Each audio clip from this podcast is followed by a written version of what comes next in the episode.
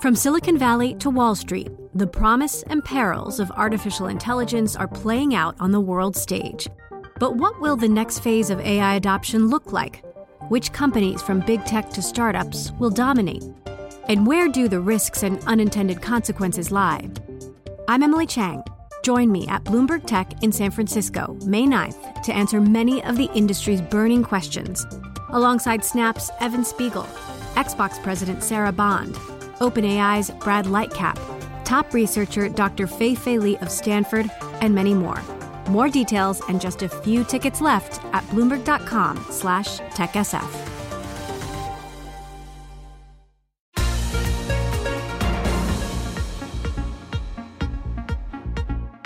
Welcome to the Bloomberg P&L podcast. I'm Pimm Fox along with my co-host Lisa Abramowicz. Each day we bring you the most important, noteworthy and useful interviews for you and your money, whether you're at the grocery store or the trading floor.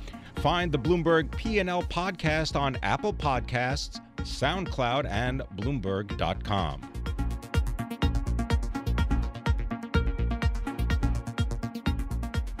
Our next guest uh, is making the case for enlightenment and also for reason, science, humanism, and progress. You'd think that'd be an easy case to make, but we need Steven Pinker, Harvard psychologist and professor, uh, to tell us more and why it's been such a struggle for many people to uh, grasp that uh, enlightenment now is a good thing. Uh, professor Pinker, thanks for being with us. Tell us, why did you decide to write this book now?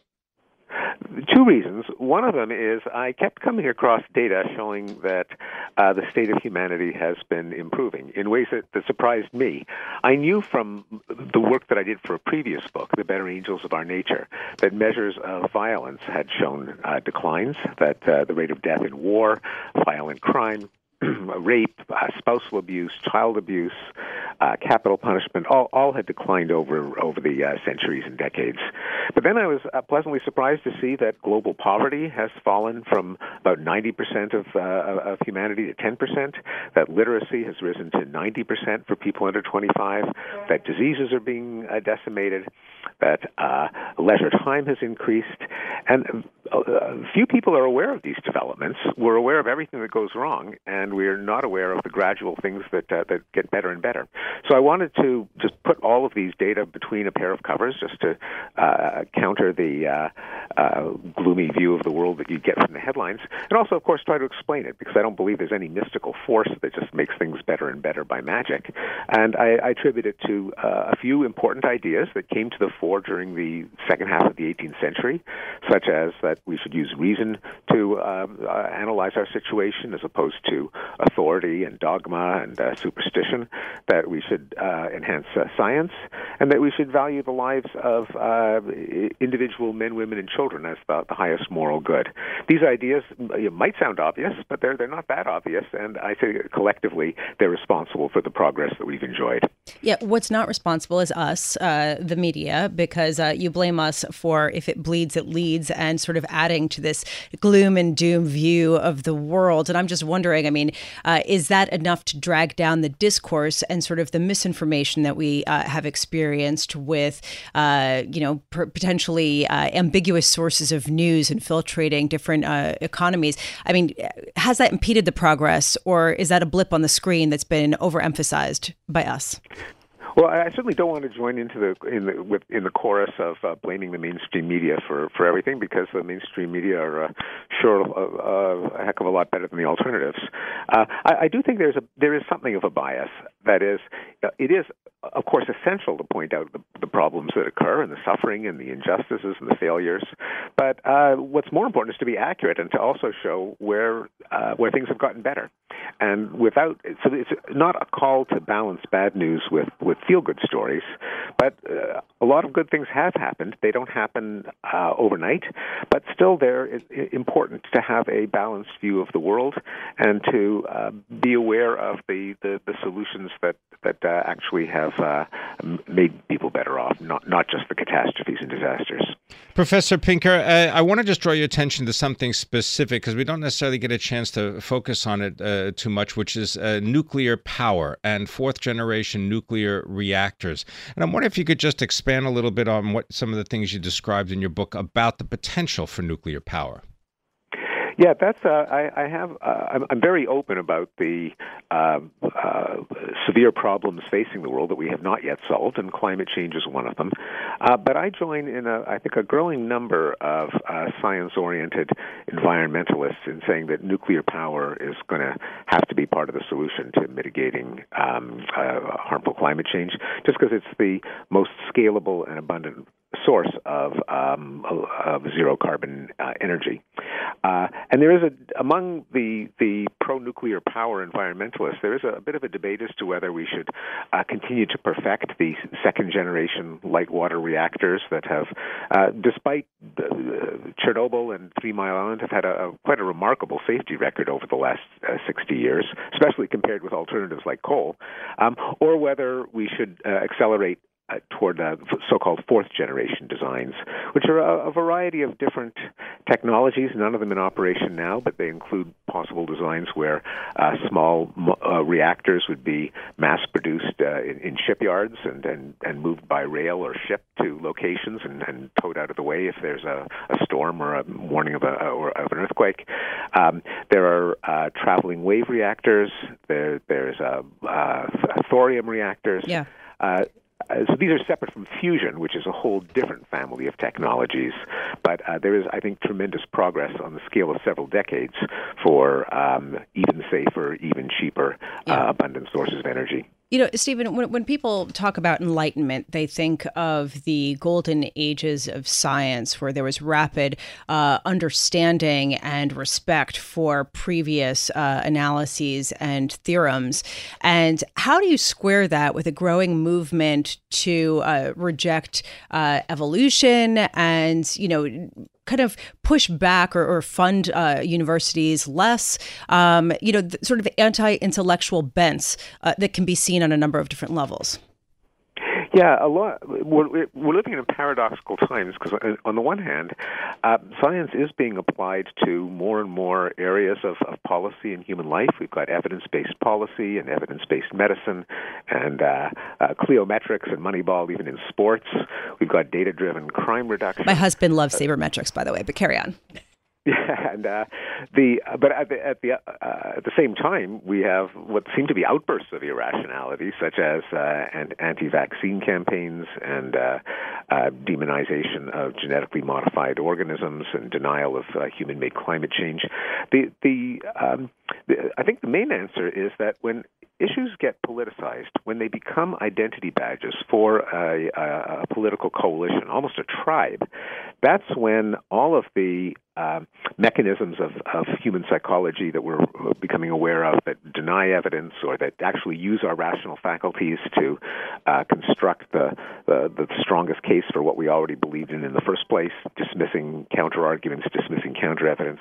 That's when it, it uh, goes into uh, full tilt, and we use our intelligence instead of getting at the truth. We use our intelligence kind of like high-powered lawyers to win the case at all costs.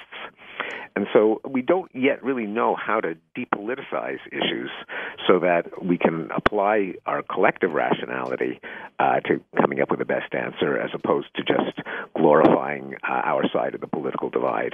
Have you uh, th- read or, or, sort of listened to any of the criticism of your new book? Because it's interesting that it's being criticized by both those who uh, are supposedly in favor of scientific inquiry, inquiry and reason, uh, but also those uh, that offer a more dystopian view of the future. Oh yeah, I mean it would be it would, it would contradict my own principles if I uh, only read the positive reviews and didn't read the negative reviews. Um, so uh, so so yes, and and there is opposition, and I expected opposition um, from from a number of sectors, from a kind of uh, mainstream uh, literary, cultural, academic. Um, uh, uh, cadre of, of uh, critics and analysts who are um, deeply committed to the idea that, that Western civilization is in decline, that, that all our institutions are evil and corrupt, and that uh, it's been in decline. I mean, if you, if you actually take them seriously for, for 150 years, you wonder why it hasn't toppled yet. Uh, and and th- there's an attitude of uh, a constant dudgeon and in, and a feeling of, of taking umbrage at uh, every institution of, of modern society. And so, for someone to, like me to come along and say, well, for all its flaws, you know, we are living longer, and racial prejudice is going down, and uh, the, the the rights of women have increased, and poverty is going down globally, and there are fewer wars, and crime is down. It's almost like vindicating the the, the establishment that they're committed to uh, uh, to, to demonizing. So I expected that. Uh, I expected pushback from the uh, the religious right because I argue for a morality that is uh, thoroughly secular, depends only on human well-being, doesn't depend on scripture or messiahs or divine commandments. Uh, and I, I expected uh, um, uh, pushback on specific issues. Uh, a lot of the traditional green movement is dead set against uh, nuclear power, for example. Uh, on the other side, a lot of the uh, American right is dead set against the idea that there's even um, a threat of climate change because of emission of um, greenhouse gases. Yeah. Yeah. So I, anyway, a lot of opposition, and I, I anticipated uh, all of it. Well, we appreciate you uh, joining us and uh, filling us in on all of that, and, and expressing your ideas, which are an important uh, an important thing to note, given the uh, the negative headlines that do cross every day that we bring to everybody every day. Steven Pinker, professor of psychology at Harvard University, uh, joining us from Boston, Massachusetts.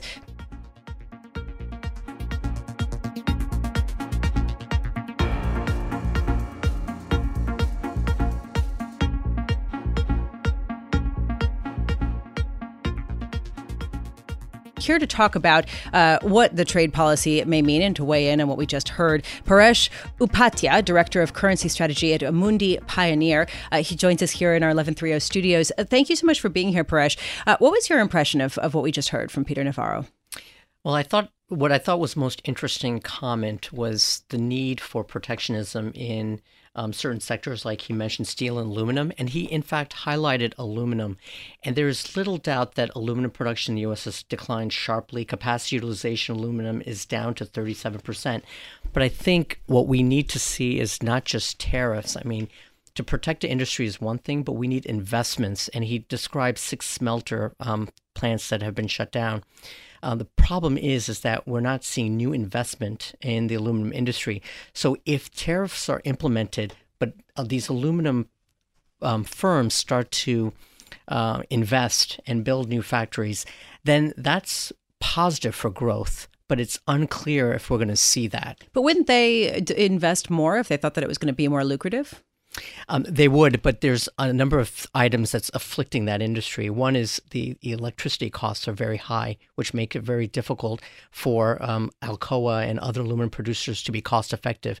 So, as long as there's support, so instead of tariffs, I would argue that if you can give subsidies, you know, to reduce the cost of electricity, that is probably a more beneficial um, impact in the aluminum industry than than tariffs, which could ignite a trade war.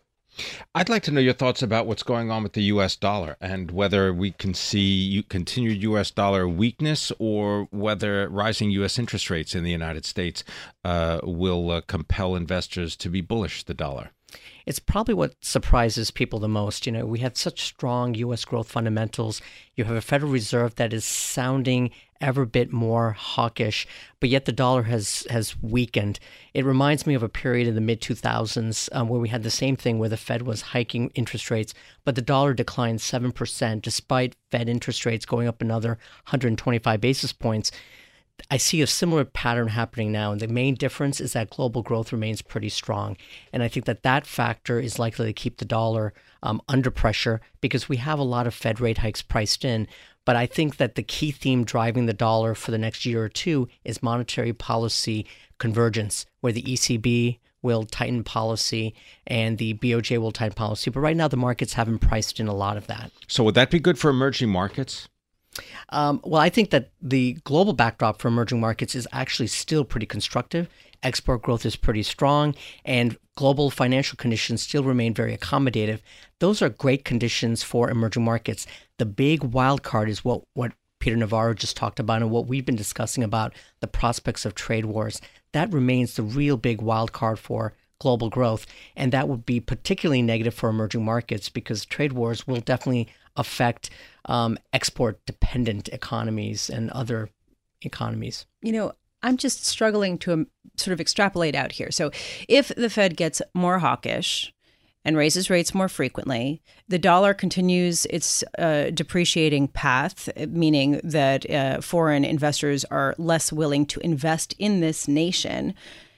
Isn't this a sort of dangerous recipe, allowing uh, borrowing costs in the U.S. to rise somewhat more than perhaps the economy can handle? Well, I think that's certainly a risk and another source of uh, tightening for the overall economy. Um, and that's that's the other factor that I didn't describe behind dollar weakness is the reemergence of twin deficits. Not only is the current account deficit rising, but in particular, the budget deficit, which will rise from 3.4% of GDP last year to some estimates I've seen nearly 6%. And the issuance, the Treasury issuance, we're likely to see with Fed selling of Treasuries and new issuance could lead to a crowding out of investors. And that will drive up Treasury yields and borrowing costs for the U.S at just this, at just the wrong time. Exactly, at a time um, when when we've entered a mature phase of the U.S. economic cycle, um, but we're receiving the stimulus at the time that we probably shouldn't be seeing it. You know, I'm wondering whether I'm overreading uh, one particular market action today. I'm looking at five year forward uh, break evens. Basically, this is a measure of future traders' expectations of inflation over the next five years.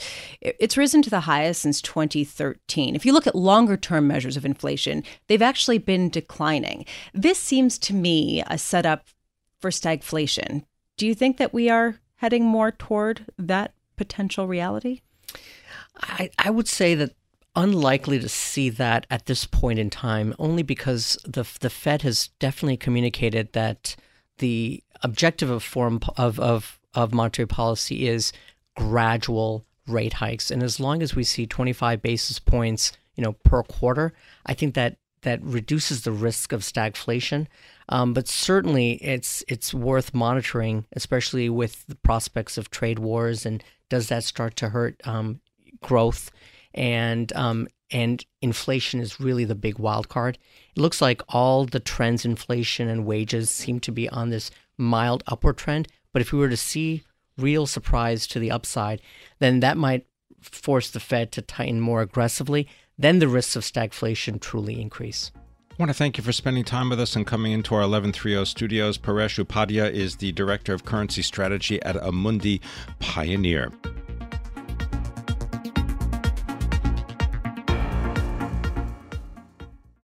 The countdown has begun. This May, a thousand global leaders will gather in Doha for the Qatar Economic Forum powered by Bloomberg, held in conjunction with our official partners, the Qatar Ministry of Commerce and Industry and Media City Qatar, and premier sponsor QNB. Join heads of state, influential ministers, and leading CEOs to make new connections and gain unique insights. Learn more at QatarEconomicForum.com.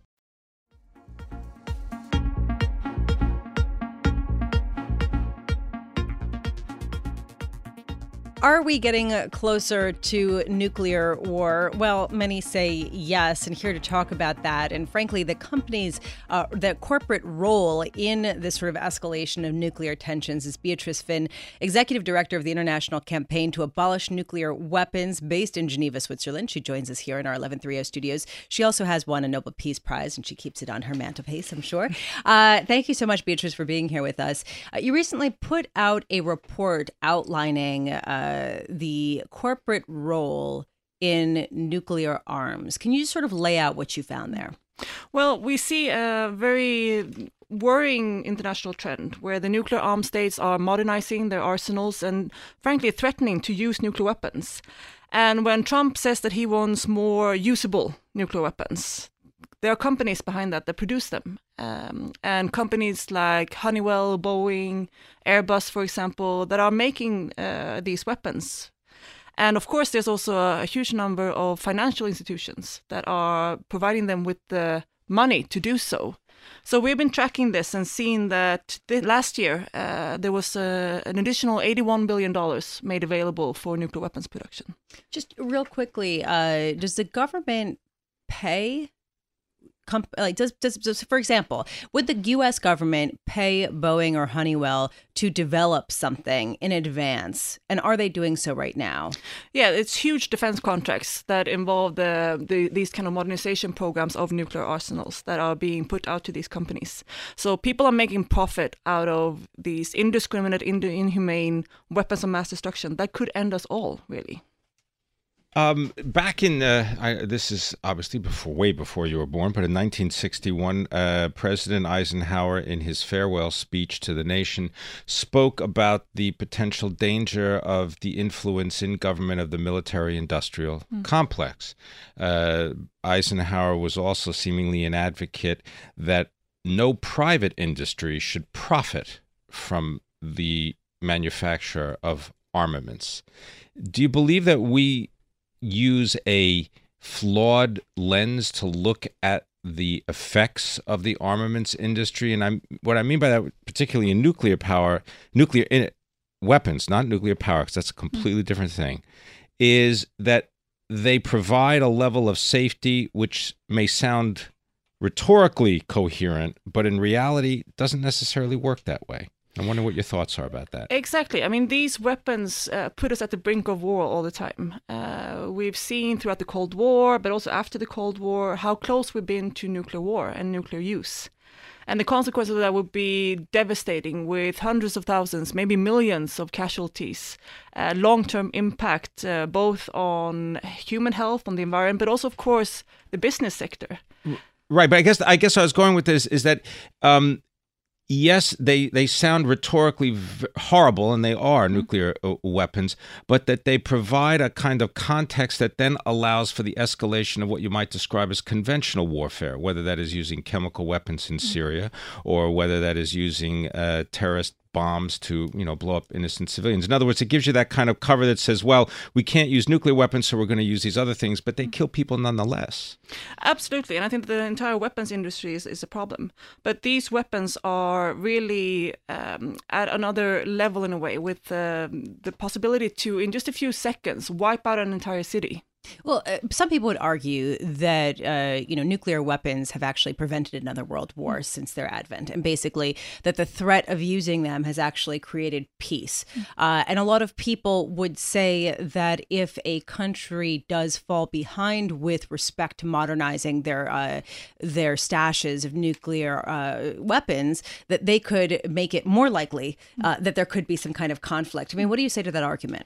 Well, we're the the threat of using nuclear weapons is carried out uh, all the time. We have big submarines and airplanes uh, going around with these weapons and sort of hair trigger alert. And it also means that there could be a risk of an accident, uh, misunderstanding. Um, deterrence will not always hold up.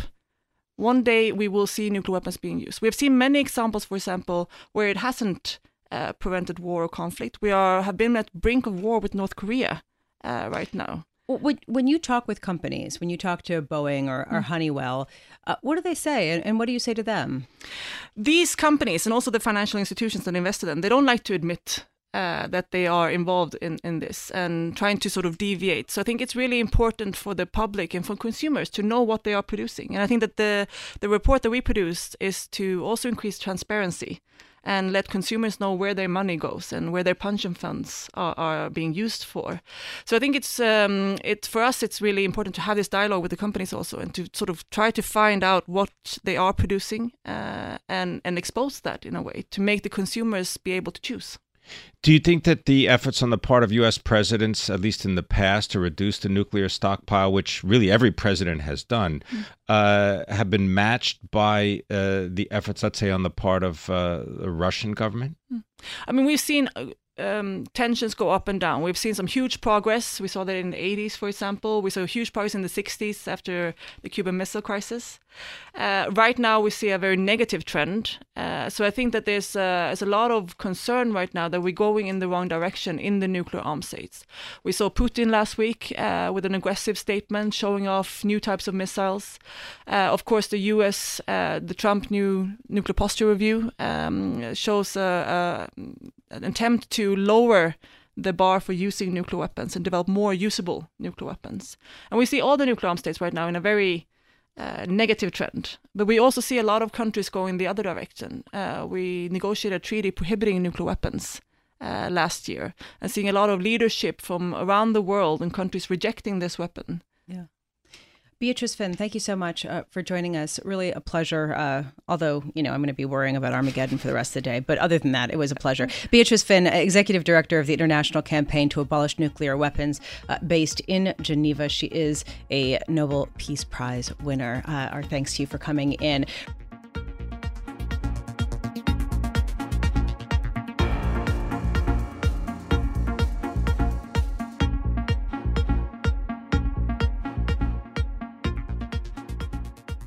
Oil a lot going on here. I was struck by the IEA, uh, the projection that U.S. shale will account for about half of all new demand uh, within the next 10 years. Vincent Piazza, senior equity energy analyst and, and global sector leader for Bloomberg Intelligence, joins us now.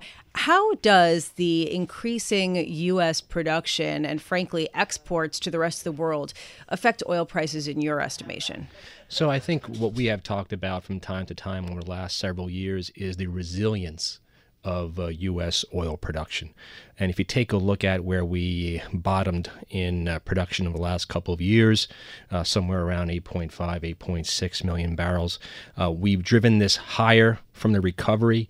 We'll likely come in somewhere around 10.7, almost 11 million barrels uh, per day in 2018. Uh, and that'll likely shift higher to about 11 million barrels in 2019. So you're seeing this strong, resilient growth in uh, U.S. output, especially from unconventional resources from the Permian and to a lesser extent from uh, the Bakken and also uh, from the Eagle Ford. In general, the liquids dominant plays. But Lisa, it's not just an oil or liquids driven story, it's also a natural gas story as well. Uh, so across the hydrocarbon chain, um, natural gas from Appalachia, also natural gas from the Permian as well. So you're seeing a renaissance not just in the crude oil side, uh, but also in uh, natural gas from various plays, and that leads to uh, growth in LNG exports and also pipeline exports to other countries such as Mexico. Who sets the price? What's the price setting mechanism for oil, and is it different for oil than it is for uh, liquef- let's say natural gas and liquefied natural it's, gas? Uh, it, it's it's the standard uh, demand versus supply, really. Um, and what we've seen here from the U.S. perspective is this strong growth uh, in crude oil output, and that has placed sort of a limiting factor on the surge uh, in uh, crude oil prices in general. Uh, what you're seeing here is uh, capacity that, that's being taken offline in other parts of the world, uh, namely OPEC, not having as much of an impact relative to history um, as it is as it is today. Uh, I read a, a, story yesterday on the Bloomberg that I thought was kind of interesting. Uh, it was members of OPEC, senior officials, saying that they were speaking to hedge funds down at the uh, CERA conference in Houston that's going on right now. And uh, they were concerned. They felt like hedge funds didn't understand their industry. Uh, did you see that story? Um, I did not, but it wouldn't surprise me, right? I mean, given the volatility and the cyclicality of oil and gas, um, there are a lot of factors that go into the equation, and it is a conundrum for not just uh, uh, energy specific hedge funds, but generalists as well. So, what do OPEC members want investors to be seeing that they're not right now?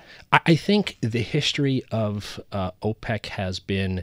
Um, a sense that uh, while there may be constraints uh, put around um, output, that there always been some leakage on output. In other words, compliance has always been difficult.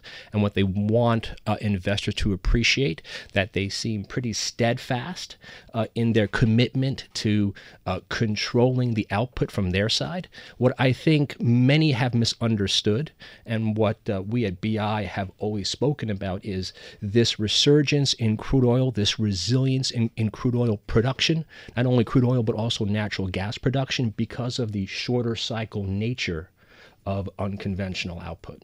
What about the input costs and how that relates to those refiners and those in the midstream of production? Because we've heard a lot about how low input cost means that you've got a nice fat margin for uh, if you're running an oil refinery. Well, those differentials have now narrowed uh, somewhat given the. Uh, uh, given the tighter balances in uh, Cushing.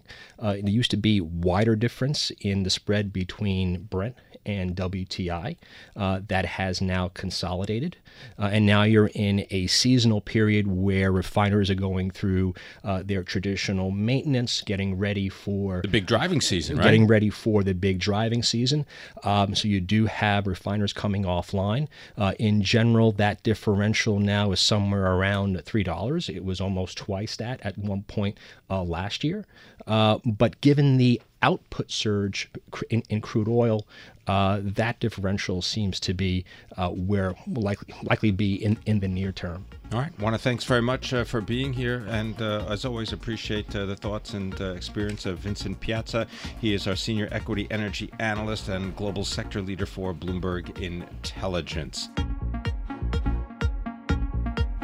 Thanks for listening to the Bloomberg P&L podcast. You can subscribe and listen to interviews at Apple Podcasts, SoundCloud, or whatever podcast platform you prefer. I'm Pimm Fox. I'm on Twitter at Pimm Fox. I'm on Twitter at Lisa Abramowicz1. Before the podcast, you can always catch us worldwide on Bloomberg Radio.